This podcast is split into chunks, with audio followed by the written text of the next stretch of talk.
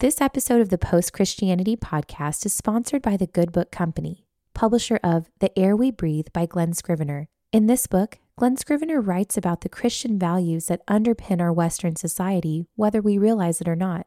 This is a book for both believers and skeptics, giving Christians confidence to be open about their faith and showing non Christians the ways in which the message of Jesus makes sense of their most cherished beliefs. And there's even a free small group kit available at the Good Book Company. Visit thegoodbook.com slash postpodcast to find this book and more resources that will help you engage with the culture in a thoughtful and biblical way. And use code POST at checkout to receive 25% off.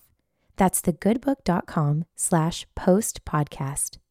I think the problem in the United States is that Protestant evangelicals thought they owned the country. And it's becoming patently obvious they don't own it anymore if they ever did. And the temptation then is to think something's being stolen from you, uh, that you're powerless in the face of this act of theft, and to despair. I think preaching, the preaching of hope, the preaching of the return of Christ, the preaching of the Lamb will triumph, I think these things have to feature.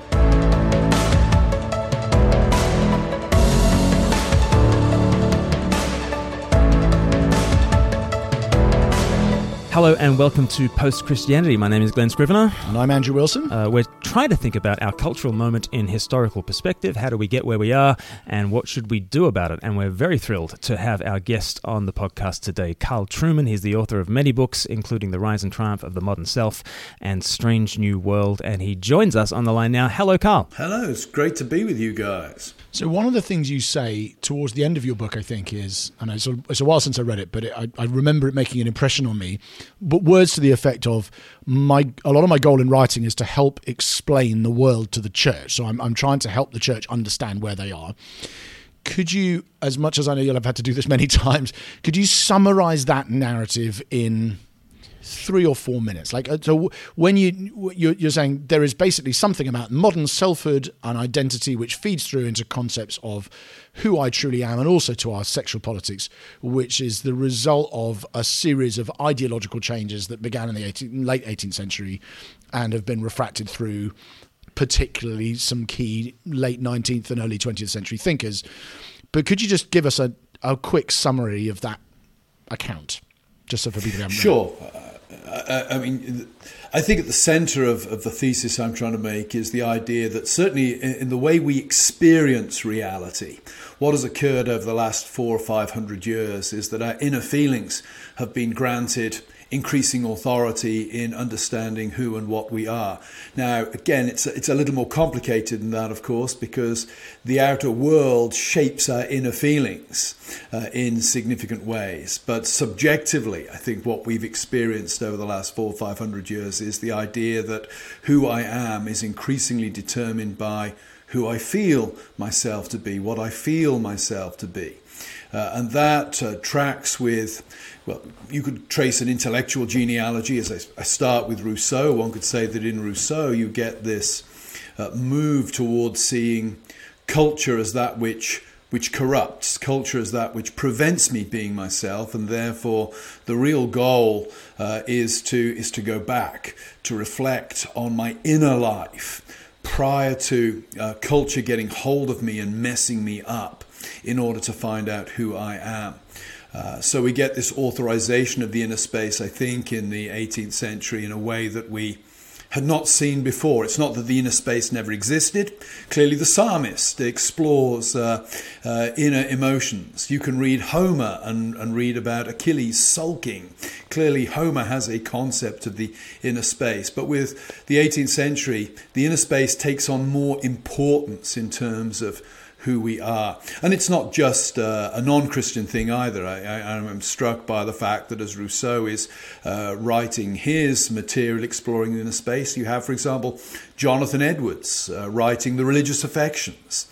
Uh, the 18th century seems to me to be a, a, a tipping point in terms of that exploration of the inner space because emotions are becoming more authoritative. And then as we move closer to the present day, the big question becomes you know, why is sex so important? Why does sexual desire suddenly take on an importance in terms of identity that it's not had before? Again, sex is not invented. Uh, in the 20th century. How dare you? Uh, you, you, you, read, you, read, Homer, and Homer makes sense because we all know. Uh, we, we all know that you know one guy can fall in love with another guy's wife, run off with her, and the, the, the husband is mad and he chases after him. That sort of erotic dynamic is not something that is new in Western culture uh, at all. But what we see in the 20th century is this idea that actually my sexual desires are some of the most foundational things for understanding who I am. So we get the emergence of the language of, of LGB or, or even of straight, where you know you think you describe yourself as straight, what are you doing? You're you're grounding your identity in, in the nature of your sexual desire. That's an interesting and relatively modern thing to do. So you have this authorizing of the inner space, I think, in the 18th century, and then by the time we get to the present day, that inner space has been colonized really by above all, sexual desires. And that helps to explain, I think, both much of the politics we now struggle with in the West, but also to bring this into a more Christian perspective, many of the pastoral issues that uh, pastors and elders are having to deal with in their local church because they have a generation of people rising who've been trained by the culture to think of their identity in terms of, of, of, sexual desire. So, this move, this authorizing and sexualizing of the inner space, I think, uh, transforms everything, both public life and, and pastoral life. I guess your first real historical figure that you're analyzing is Rousseau. Uh, which uh, thrills Andrew's heart, uh, who has been in the 18th century for the last uh, few years working working on his book. Um, but if we're going to trace back the origins of the modern self, couldn't we trace it back a lot further? Um, Descartes or Luther, or what about the mystics? What about Augustine? Uh, are, are, there further um, sort of prequels to the Enlightenment sense of the modern self that you could have uh, had a look into? Yes, I mean it's uh, it's an obvious question in some ways. Why why did you begin where you began? And it's the question that I think any historian faces when they write on, on any topic, because you know, history doesn't begin at a certain point in time. There's always a backstory to, to whichever figure or whichever event or action you look at. So the choice of Rousseau was, on one level, relatively arbitrary. Could certainly have begun with Descartes, could have begun with Luther, could have begun with late medieval nominalism, could have begun with the mystics.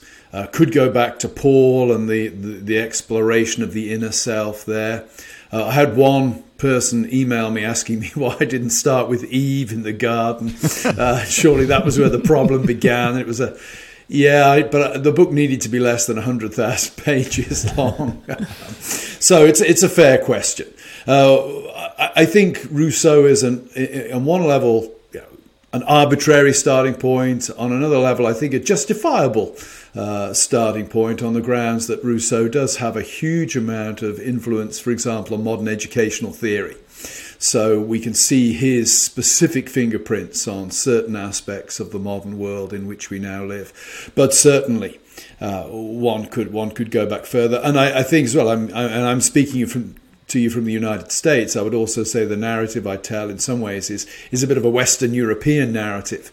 Uh, I've been asked, you know, why didn't you include uh, Thoreau? Why didn't you include the Transcendentalists? Uh, I, I, think there are a lot of uh, players in the modern story, and really for the sake of keeping things concise and coherent, I started with Rousseau and I, I try to trace a, a, a, line through him, at the risk, of course, of, of some degree of simplification. So, one of the things we've talked a bit about on, this, in fact, quite a lot about on this podcast, is the way that the you can account for the modern world as a series of sort of modifications of and exaggerations of, and then gradually removals the foundations of Christian thought that basically becomes so normalized in society. You know, the the weak shall be made strong, and that actually you can tell almost the account of some of what's happening in Rousseau, certainly a lot of what's happening in Marx.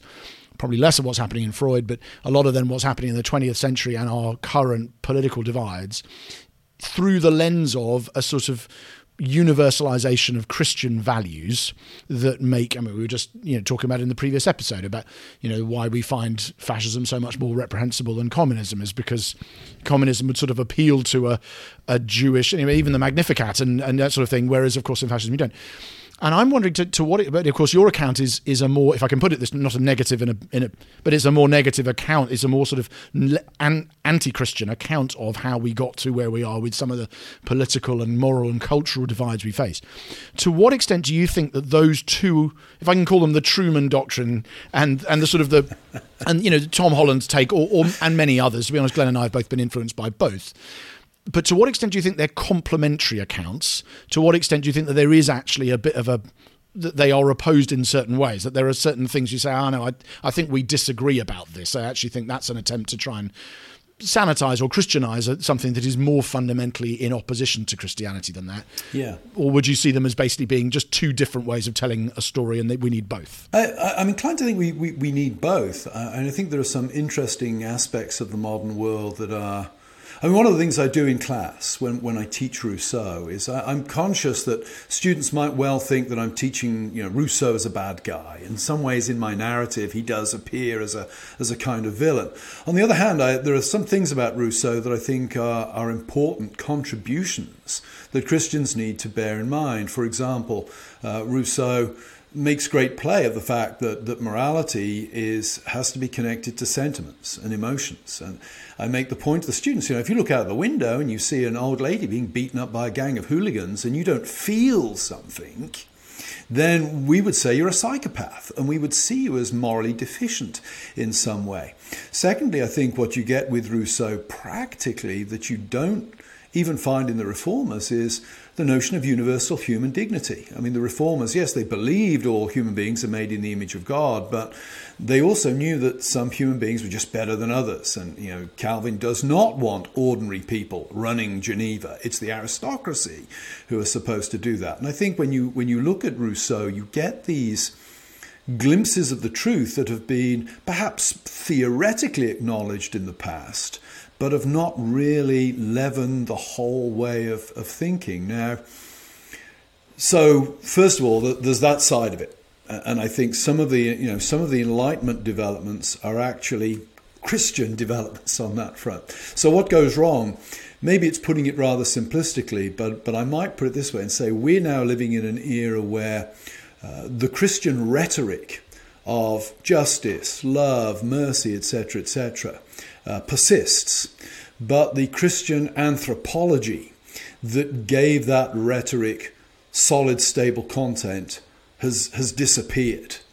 And that's where I think the real problem lies. So, yes, love, mercy, and justice, we all know these are good things.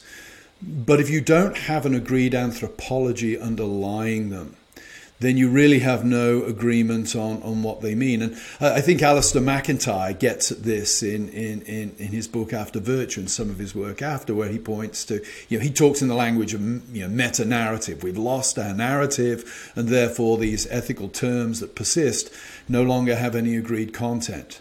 Uh, I would say yes, and the narrative we've lost actually is, is the anthropological one. It, we've, we've lost yeah, again, to put it in a broader sense, we've lost Christian doctrine while retaining Christian moral language. And I think that uh, creates a lot of the problems we now see. That, yes, there is a sense in which modern society is parasitic on, on the best of Christian language. The tragedy is modern society no longer has the the Christian underpinnings in order to give that language a, a, stable content. That makes a lot of sense, therefore, of, of why you began with Rousseau, I guess. Um, because, I mean, th- there is that sense of the inventing of the individual, to use Larry Siedentop's kind of term about how we even got to a Rousseau being able to to make the statements that he makes, and and you've you've got to have the inviolable dignity of individuals as individuals who you know consent to be in the body politic and, and are equal before the eyes of the law. You you need a whole lot of Christianity to get you to where Rousseau gets us, or to where Rousseau was. But then I guess that, that kind of denial of original sin is is just massive, isn't it? Um, what do, what do you think it would take these days to retrieve original sin? How do we make original sin great again? well, it's that's an interesting question, and and, and I've been very, uh, as in a lot of things, I've been very influenced by Charles Taylor on, on on many points. And one of the interesting observations Taylor makes about the modern world is. We, we make a mistake if we think the modern world is a straight fight between believers and unbelievers. Uh, Taylor says it's at least a three way fight. You have you know, believers, say Christians in our context, you have Christians, you have humanists, of which Steven Pinker would be a great example, and then you have what Taylor, I think, accurately uh, dubs uh, Nietzschean anti humanists. Of, of which Camille Paglia, one of my great heroes, would be, uh, uh, or is she a heroine? I don't know. She, uh, uh, but Camille Paglia would be a, a good example. And when you think about that setup. Well, what's interesting is it depends what question you ask as to how the the sides line up. If you ask about the existence of God, then Pinker and Paglia are in one corner and Trueman's in another. Uh, if you ask about does the universe have a moral structure, uh, or can we talk about morality in, in meaningful, transcendent kind of terms, then Trueman and Pinker line up against Paglia. Uh, if you ask about are human beings fundamentally sound? Is it just a question of better education that will make us better, or are we fundamentally dark and depraved? Then Trueman and Paglia line up against Pinker. And so I, am wondering if actually in, in the modern world we we do actually have points of contact on the issue of sin and darkness and depravity with which we can work. Uh, I find Freud, for example, much of Freud quite compelling in terms of how he understands human nature. Now, obviously, he and I disagree. You know, for him, that's nature. For me, it's fallen nature. But I do think there are points of contact with modern thought where evil is taken uh, very, very seriously indeed. Um, I don't know many people who don't believe in, in, in darkness and evil relative to human nature. Uh, we may disagree on exactly what its content is and its origins are, but I think in the world we live today, uh, arguments about evil have a, a certain powerful plausibility to them. Mm-hmm. So in the in the Rousseau part of the book, you're sort of talking about the the self is psychologized. Um, what what is good about that? I mean, you, you, you talk about with your students, you you, you don't paint um, Rousseau as the man in the black hat, um, because there's, there's something good about individuals not being lost in the shuffle of the collective, isn't there? Uh, what's what's good about the self being psychologized? Yeah, I, I, think the, the, the rise of the self is a good thing on a number of fronts. I mean, one, as I've already mentioned, uh, we we do have feelings. you know, we are not automata. Uh, we have feelings, uh, a proper moral, ethical formation requires the correct attunement of those feelings. Uh, if I look out of the window and see that old lady being beaten up and it brings me intense pleasure, there's something wrong with me. Uh, so there's certainly that uh, dimension to it. Secondly, uh, and again, this perhaps is not so relevant to Rousseau, but it certainly tracks uh, to the Reformation.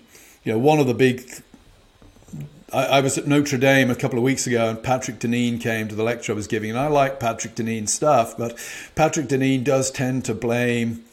Uh, you know, everything seems to go wrong, strange to tell, about 500 years ago, yeah. somewhere around about 1517. And uh, on one level, I, I, feel some of the pungency of Patrick Deneen's critique of modern liberalism, modern individualism. I do. Uh, on the other hand, I think that the rise of individualism is, is simultaneous with the rise of personal responsibility.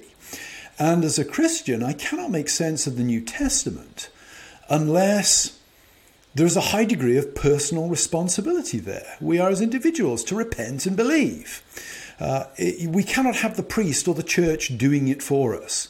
We have to do that stuff. Now, that brings with it a risk it brings with it the risk of the kind of world we, we live in today. In the same way that I think freedom of religion is a good thing, but it inevitably shifts power towards the congregation and inevitably in the modern world has made religion more of a consumer product than it would have been in the Middle Ages. But I still think freedom of religion is a good thing. So my, my answer, uh, Glen, would, would effectively be, yeah, these are good things that are developing in some ways with Rousseau in the 18th century. But as with so many good things, they bring risks, they bring problems uh, in, in their wake. I happen to think that the rise of the individual allows uh, Christians to do more justice to more of the New Testament than the very uh, strong corporatist, hierarchical notion of the church that one has in the Middle Ages. So that raises to me quite an interesting question about um, complicity on the part of the church, and I mean, I, I, and not just digging into the medieval period because that would be, you know, we, we've we've touched on that in previous episodes, and also I know we'd probably it would be a bit like shooting fish in a barrel, the three of us, but but perhaps in the more modern period. So if you were to talk about the period I mean, a lot of your book is sort of, yeah, as I said, late 18th century to early 20th, and, and, and then with the with the implications really in public life in the last 50 odd years. Where and in what ways do you see the church as complicit in, and by the church I mean, you know, evangelical Christians and people and adjacent to us, really, um, whether it comes to issues of, uh, of sexual ethics, of, of, racial politics, and obviously racial history, of various of the cultural hot potatoes that we have now.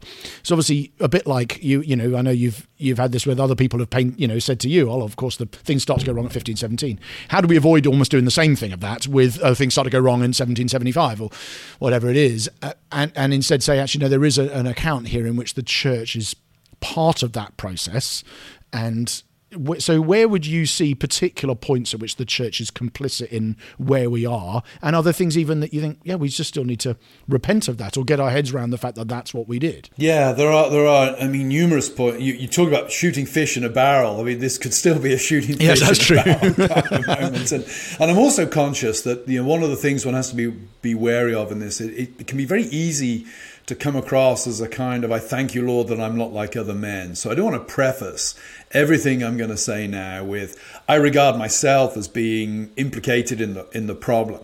Uh, hopefully, you, you know, we, we, what I say will help people see the problem more clearly. But I'm certainly not saying, you know, look at them over there. What a problem they've got. I mean, number of ways I think uh, Christianity and particularly Protestant evangelicalism has has connected with with the, the problems that I.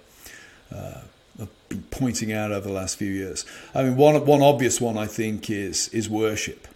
Uh, the prevalence of the first person singular in a lot of worship songs. Uh, well, the first person singular really emerges as a force, I think, in Montaigne, uh, 16th century. That's where we start in literature to see the first person singular coming through in a in a strong way.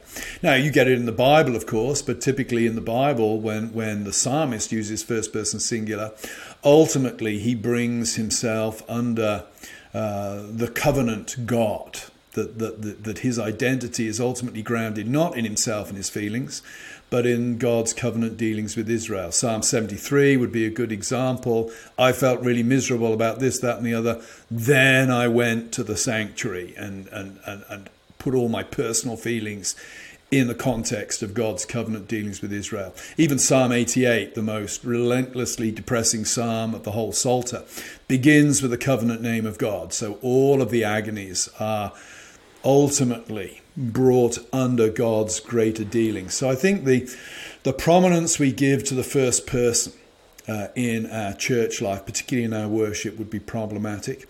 I think in terms of public issues, certainly I would put no fault divorce right up at the at the top of church's complicity with the culture. I was just talking about this in class yesterday. Uh, it was the final class of the year. I know some of my students are going off to get married in the next uh, month or two, and I was commenting to them that if you if you look at the traditional vows of marriage in the Book of Common Prayer, and then put them side by side with the logic of no fault divorce, you're not simply looking at two different versions of marriage you're actually looking at two different anthropologies. It's two different understandings of what it means to be men and women, what it means to be human that underlie those. On the traditional vows, they arise out of a context of understanding human beings as being obliged and dependent. No man is an island. We are all connected. We have obligations and dependencies, and those are the things that define us throughout our lives. If you look at no fault divorce, you have uh, that kind of radical, liberal, individual anthropology that a man like Patrick Deneen, I think, so rightly pinpoints and, and rails against uh, in his writings. That's two different versions of what it means to be a human being. Now, think of how, you know, did the church take a stand on no fault divorce? I, I don't think so. Uh, does the church typically discipline people for getting divorced? In my experience, not frequently. Uh, uh, yes, we'll get very hot under the collar about gay marriage, uh, but the problem with gay marriage really rests upon the anthropology that lies behind no fault divorce.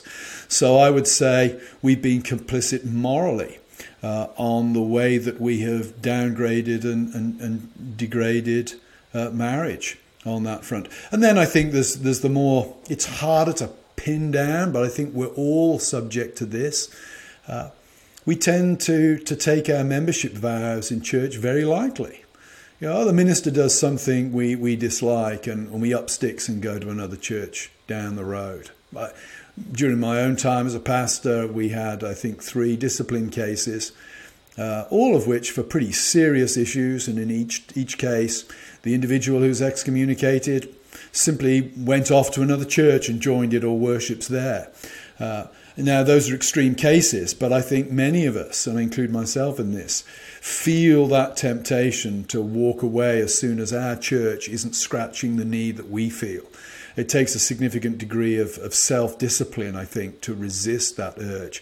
So I would say, in the whole area of church commitment, again, it goes to that comment I made earlier about freedom of religion. Love freedom of religion, but it creates the marketplace of religion that means that we are vulnerable to, to treating the church as we might treat a, a squash club or a golf club or something like that. It, it becomes the thing that we, we, we, we join that connects with us. And know, traditionalists like me often point the finger at contemporary worship people and say, oh, they're just going there because you know they like the contemporary songs well you know traditionalism's an aesthetic too uh, there's a reason I go to a traditionalist church. I like the old hymns. Yeah, and I could make a theological case for them, but I'm conscious that when I do that, in part, I'm justifying a position I hold for other reasons as well.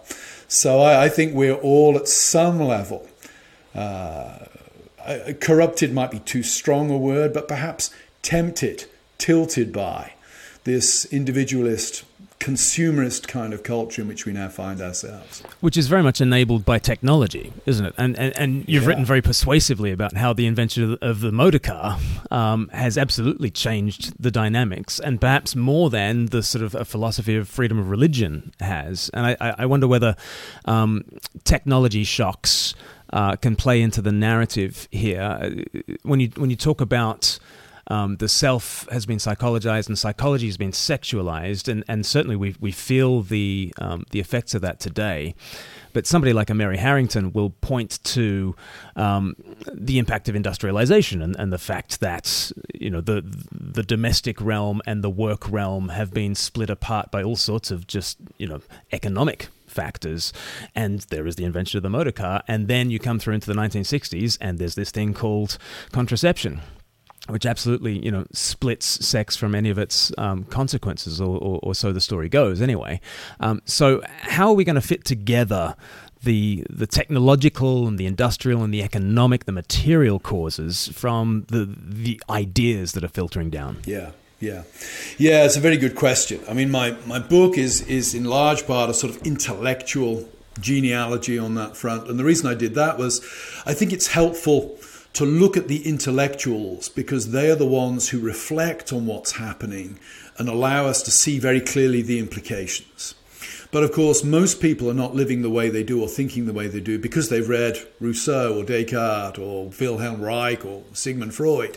It's the technology, it's the world in which we live that shapes how we think. And I think Mary is. Uh, uh, I, I, think her book, Feminism Against Progress, uh, is an amazing contribution uh, I, I, did a, I actually did a review of it for a feminist website. I, I of broke the glass ceiling, I think, at fairer disputations as the guy who did a, a, review. But I think Mary's book is is fascinating and I think profoundly true in, in a lot of its analysis.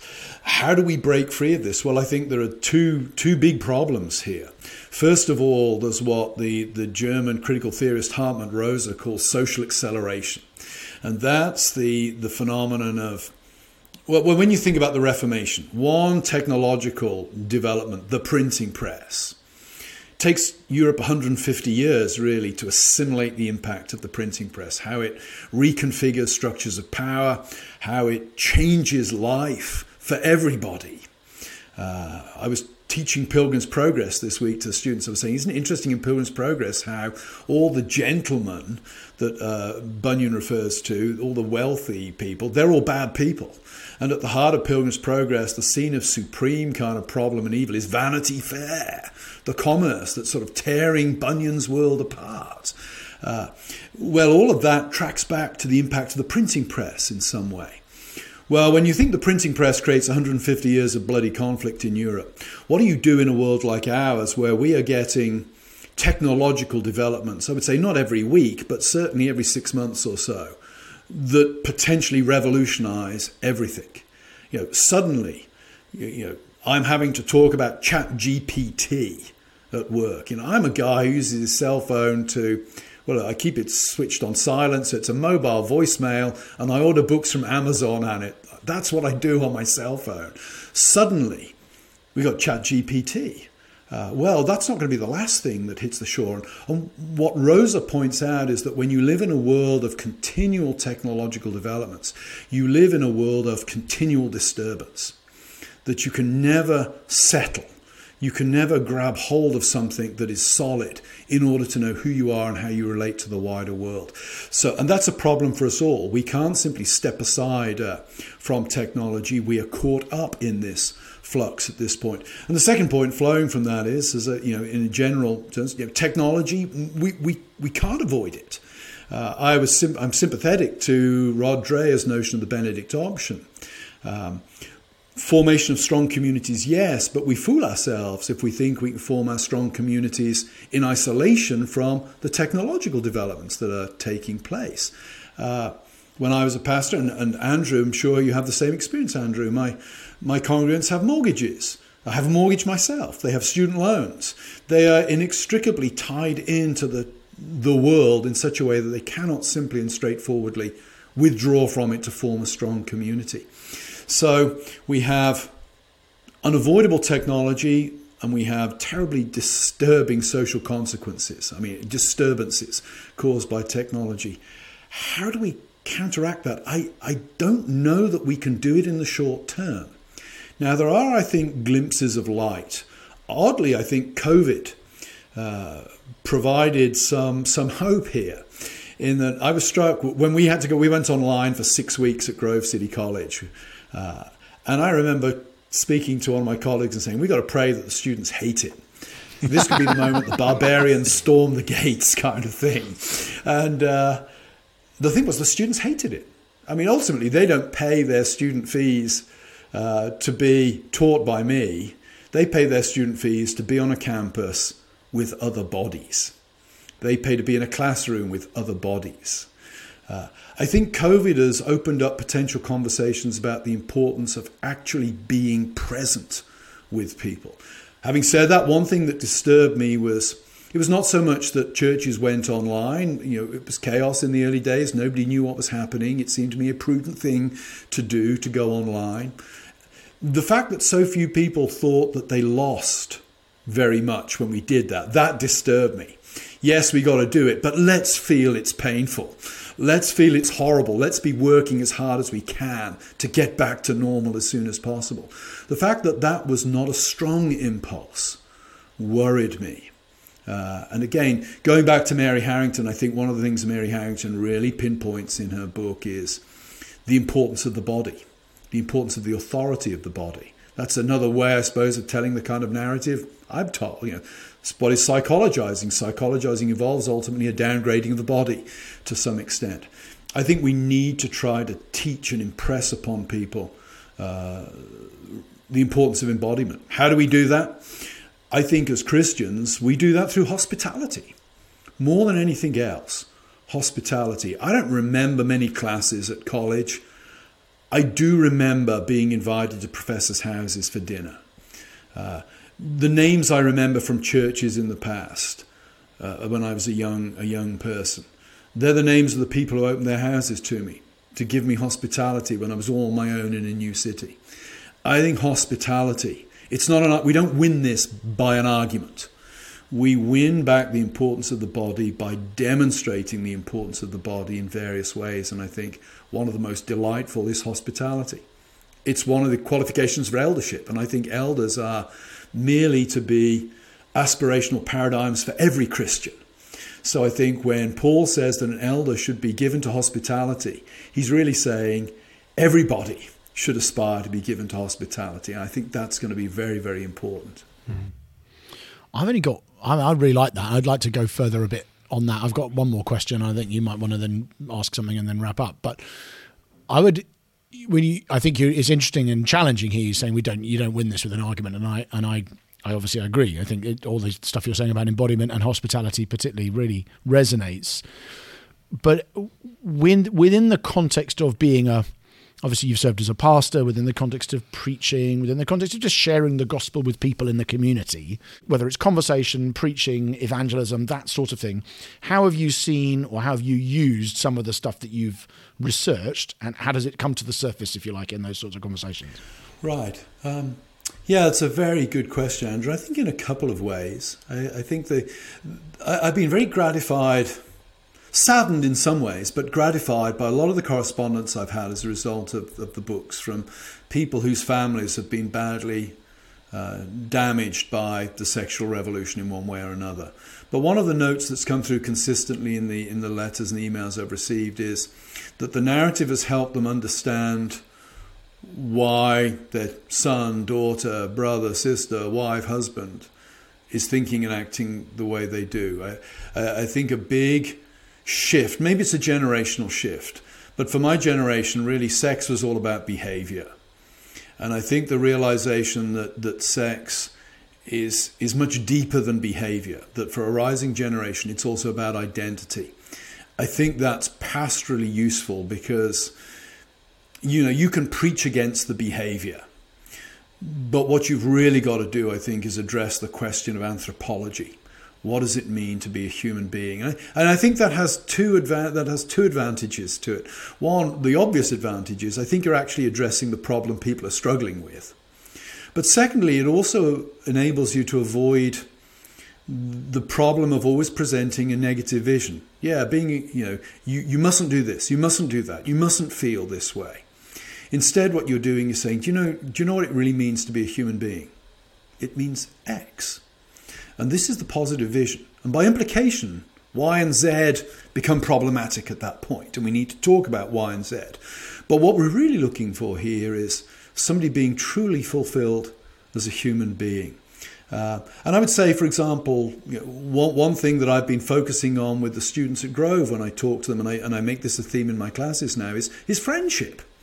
Uh, you know, we, we live in a world where, hey, if you have strong feelings for somebody of the same sex, age 12 or 13, the only category you're given to understand that is same sex attraction. You're gay, you're lesbian.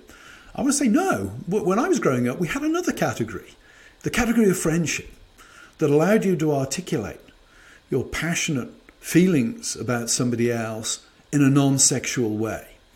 And so I, think that, that one of the things that I found that, that I've sort of found emerging out of my narrative is the need to, to realize that the issue is an anthropological one and to start thinking about the great categories we can use that help us to capture something that the psychologized and sexualized narrative of, of humanity uh, has lost.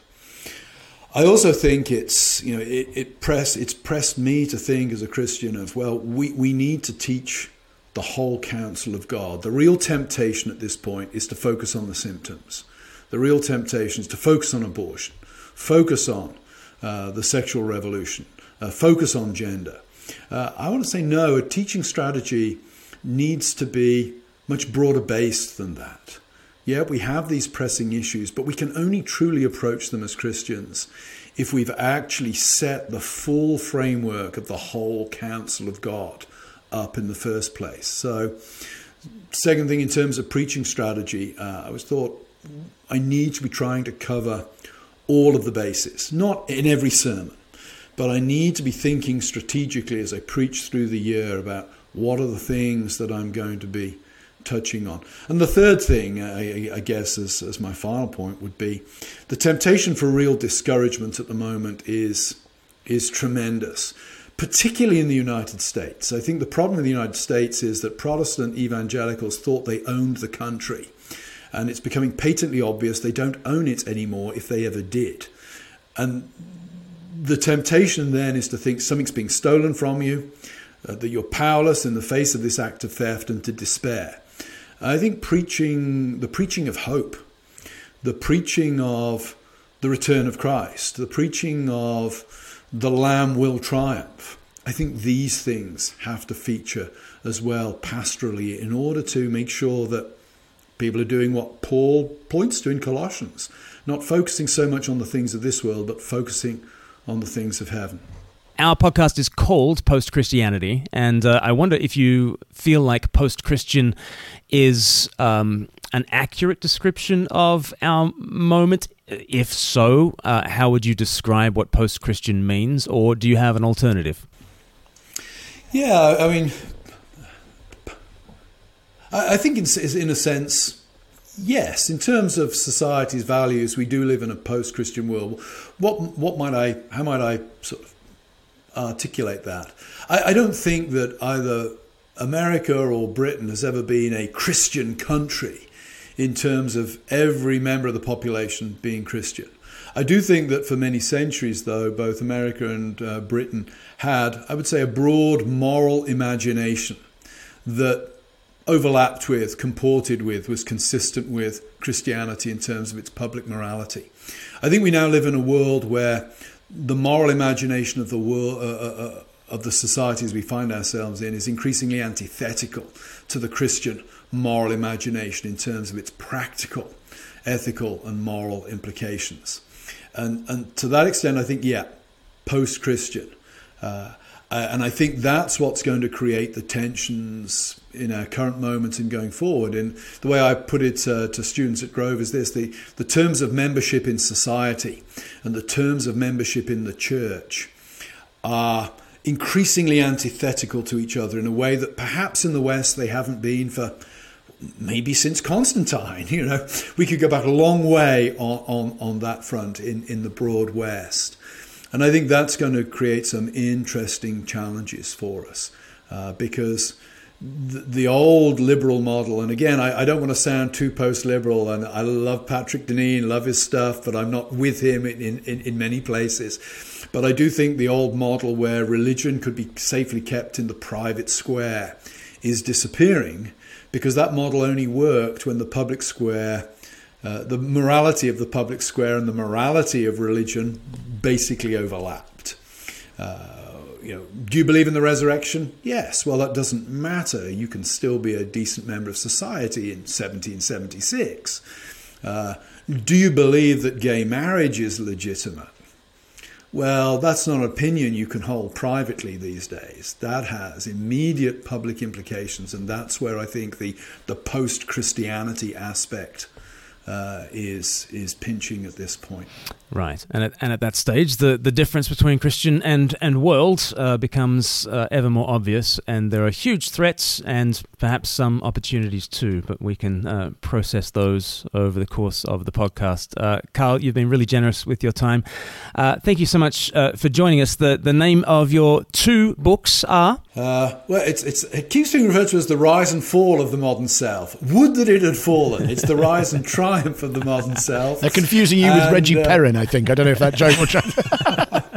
Al Mohler's interviewed me twice, and he keeps calling it the rise and fall of the modern self, and I'm too scared of him to correct him. so, uh, well, post Christianity is, does lead to post humanism, so there, there, there's yeah. a kind of a yes, and Strange New World, which is the uh, the abbreviated version that, that you could read when you you're on the tube heading into London on a on a morning. Yes, yes, and and people can catch up with your work at First Things and elsewhere online as well. But um, yeah, yeah, wonderful, Carl Trueman. Thank you so, so thank much for joining so us. Much, yeah, thank you. Brilliant. Thanks. Great to see you guys again. Gosh, what did you make of that? Yeah, it's obviously as fascinating as ever. I think you're always it Carl's interesting on pretty much anything you hear him on. I think there were a number of things that um, that struck me. I think I was interested in the thing about complicity. I think I was kind of there. I was in, interested in in how he would approach that question because I think one of the things I've I've thought about is even when thinking through, and I specifically asked about the sort of sexual and racial politics of our moment, that the way in which the church has been complicit in some of those divides, you know, racial injustice being a very obvious example, but to be honest, it's true in sexually as well. Um, and and I think obviously I'm not saying he's denying that, but that wasn't the way he took the question and went. So I thought that was that was interesting just to reflect on a little bit. I think the most interesting thing that he that I hadn't really thought about before was the sort of when he framed the triangle where he's got Trueman yeah. and Paglia and Pinker. Right. And of course, I thought you could do exactly the same thing. I was thinking in the 18th century, oh, I wish I'd thought of that because actually that's just mm. what you would get if you were to get John Newton and okay. Rousseau or Voltaire and then the Marquis de Sade and, and have a dialogue, you know, uh, yeah. not in actually Paglia is quite a fan of Marquis de Sade in various ways, but we're not trying to attribute everything of him to her, mm. but thinking that is actually that that way of oh, are, when we talk about the darkness of humanity, these two agree against this one. When we talk about is there a God, these two agree against that one. It was that was a really interesting way of framing it. So yes. that was the probably the thing he said because I've read I read a lot of his and, and we've talked before, but I I found that I've not heard him say that and found that a very interesting way of thinking. And then I guess yeah, the the fact that without really being asked, he he lent into embodiment as the key mm. apologetic response. I mean, he, he did, wasn't using that language, but if you said, "What do you do about this?" Right. before we even asked him, he was really leaning right. into, you know, friendship. bodies, homes, church. friendship, hospitality, hospitality church. Yeah. And I thought much that I would probably expect him to say that and believe it. I, I, thought that was a really interesting answer, and that effectively the the arguments and the more cerebral side, which we do still need to engage with, hence much of what we're doing in this podcast, mm. and, and, much of what I'm sure we will talk about later with Rebecca McLaughlin. Uh, I and I think, but I think what where Carl was going early on, I mentioned she will agree with this as well, is that it's got to it's got to work in homes and around meal tables and in churches, and I thought that was a great response. What about you? What, yeah. what did you pick up? Oh, lots of great stuff. I mean. Uh, hearing how Rousseau's anthropology was sort of divergent from the Christian story yes. as that's the new thing and that's why he's interesting as a starting point. I yeah. thought, yeah, that that suddenly made sense in terms of because in in terms of all the positives of Rousseau and he was he was absolutely clear that there are um, many positives to having a sense of the individual and a sense of your feelings and, mm. and, and all that kind of stuff is is great. But yeah, what's interesting is now what's different with Rousseau and the denial of original sin and, and that that sense of anthropology that that made a lot of sense sense, and bringing in the uh, issues of the material, the um, technology, industrialization, and that that is absolutely part of the story. Um, even if it's not a prominent part of the book, it's absolutely mm. a part of the story. But then I loved the way he was saying that um, helping people understand the being nature of your sexuality rather than the behavior mm. nature of your sexual, sexuality and giving people a map on which they can say, yes. ah, you are here, and this is why it feels the way that it feels. And I, I just think that's so important when I think traditionally Christians are, are thinking, well, this is the Bible, and everything that is not biblical is is simply uh, a, a, kind of a fall from biblical teaching, mm. whereas what he's saying is no, here here is an alternative cosmos, yeah. right? And you can find yourself on the map in this alternative cosmos that actually doesn't have a it's it's not just not biblical. Yeah. You know, it's yeah. not just fallen from a christian vision. It it has a different center of gravity and it orbits around different kind of you know vital values. Um, and when you inhabit that universe you start to you start to understand why it feels the way it feels. Yes to be in a sexualized culture that, yes. that we're in, and and so that that's the great value of the genealogy of ideas, I guess. Yes, it is. I, I wish I'd asked him. you know, get him back. Get him back. Yeah, but um, because one of the, as you know, like so in the chapter I do on romanticism in in, the, in my 1776 book, I, I do I have, I have four. I stop in four cities basically, or towns and look at Weimar and, and look at the, the, the Sturm und Drang and then look at Rousseau and talk about the sexual revolution in London taking place. But I also I start in Venice with Giacomo Casanova. Mm. Um, and I realized, and I wish I'd asked him about this because I think he is the first person really to narrate the story of his life with his sexuality as the primary point of interest. I mm, don't mm-hmm. think, I mean, clearly other people had talked about, Augustine did, um, other mm. people have talked about sexual challenges with, but it's very, very minor, really, as a subset of a much large. Even though we quoted a lot, mm-hmm, it's a very mm-hmm. small part of a book that's primarily about other things.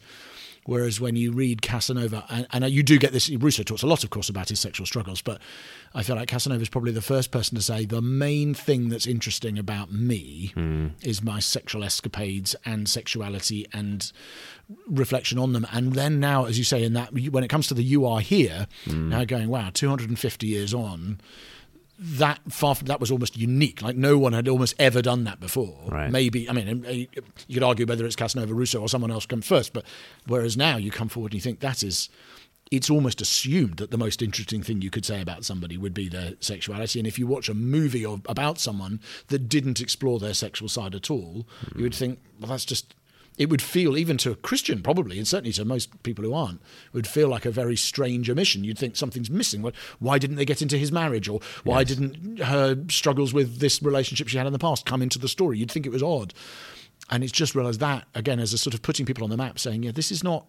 I'm not even necessarily wholeheartedly condemning that fact. I'm simply making you aware of it so that you can know this is why you find it hard to think about identity without reference to sexuality. So that's the, that's the R in your weirder, or it's the second R in your weirder. So Western, educated, industrialized, rich, democratic is the Joseph Henrich thing. Um, you've added E and R. E is ex-Christian in Yeah. your book, and R is romantic. Romantic, yeah. Um, so just give it, give us a sense of who the romantics are.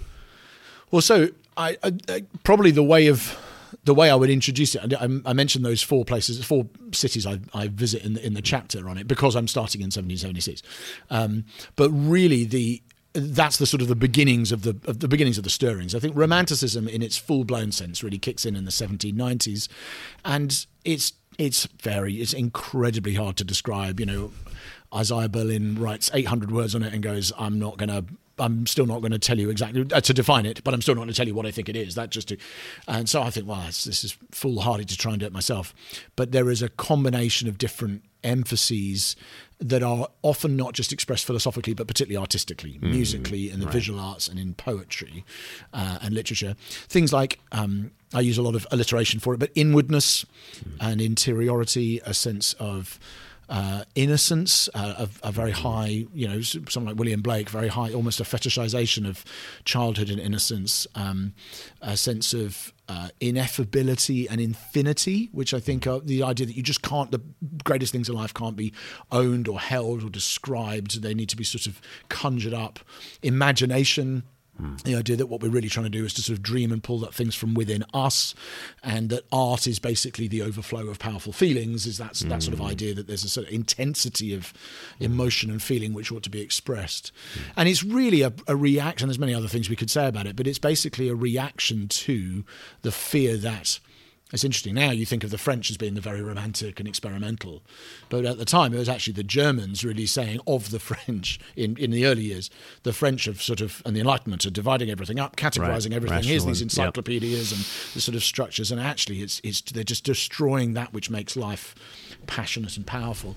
I suppose a modern, you know, it's um, Robin Williams' character in Dead Poet Society is a sort Right. of is a um, not contemporary, you know, but a contemporary-ish movie that's trying to go. That's what a romantic is. It's someone who's saying you can't boil everything down and tidy everything up. Right. But describing it is very difficult. And that's part of the point. But obviously, it's been massively influential in the way we understand the relationship between the self and the the, the inner person, mm. and where truth is found. Yes. So obviously, Carl goes into this in his book, but and I do in mine. That the idea that really what comes within needs to be brought out, hmm. rather than you need to align yourself to the constraints provided by the world.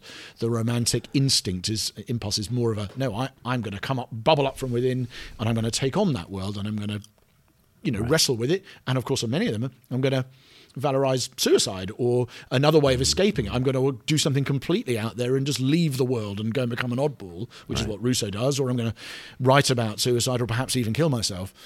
Would be one way of saying, oh, it's me against the world, and the world might not like it, in which case catastrophic consequences may follow. And it was almost quite a uh, yeah, a sort of a, an up, a holding up of that as an ideal. Yes. So it's a very strange movement, but it has you just see it everywhere in Right. in I mean the the Disney story ultimately is I've got to find out who I am in here Yep. and then project that out into the world and break than- free from yeah, because the, and that is a very of- Mm-hmm. Rousseauist idea that, that the that the world is providing society is corrupt and it's shackling me, and the true me needs to break out and Yeah, and yeah. rip, and uh, and that is pretty much the plot of most novels and movies. Yes, and it resonates so um, strongly with the human heart nowadays that, of course, my identity is found by looking in here Yeah, rather than to looking around at Yeah. culture and family um, or looking up to, Yeah. to what God or the gods might say. And it, it, it's second nature to us now. yeah. You do you, be who you are. You just got to look at you know live, follow your heart. All those sorts of things, which are trite, but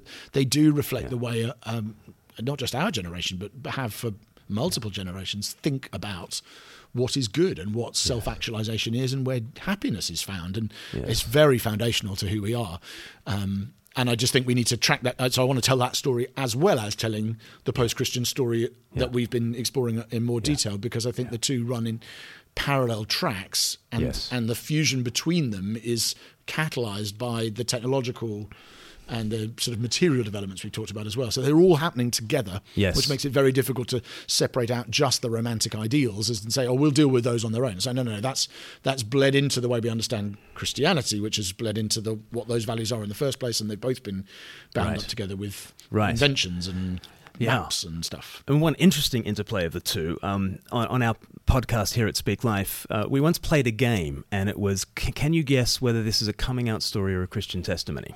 Oh, really? And so we, we, we, we went online, and, and Thomas, was, that goes. who is here, so it would just take a, a couple of sentences from somebody's testimony, and like he would read out the sentences from a Christian testimony, and, and myself and Nate Morgan-Locke would have to think, is is that a coming out story about you know Yeah. I used to be repressed and I used to be like this Yeah. and I used to be in the darkness and, and now I'm coming into the light. Um, it was an impossible game to play. We we, Yeah, like, yeah. we, I can quite believe it. we got it as wrong as we did right, Yeah. and and romanticism and the church. Yeah. Um, yeah, it's a, it's a two way street. Can we come back to that in another episode? Because I. Mm. want to talk about John Newton and and hymns and the response of the church and how Yes. much of what you've just described is a good thing and how much of it is a bad thing and Yes. how much of it is contextual and how much is just is capitulating and I, I would really like to talk a bit about that. I love a Probably right cliffhanger. I love a cliffhanger. So if you want more, if you want John Newton and uh, the both the, the opportunities and the threats of, of that sort of inward turn, and um, come back for more of post Christianity. Um, so please do uh, give us a rating and review on your podcatcher of choice. Please do share us around on social media. Sharing is caring, and do come back as we talk more. about Just your inane catchphrases. they just come out. I don't know. If you prick me, I bleed inanity. That's that's me. But that'll do us for now. Uh, you come for the Trueman, you stay for the inanity. but uh, we will uh, see you next time on Post Christianity. Bye bye.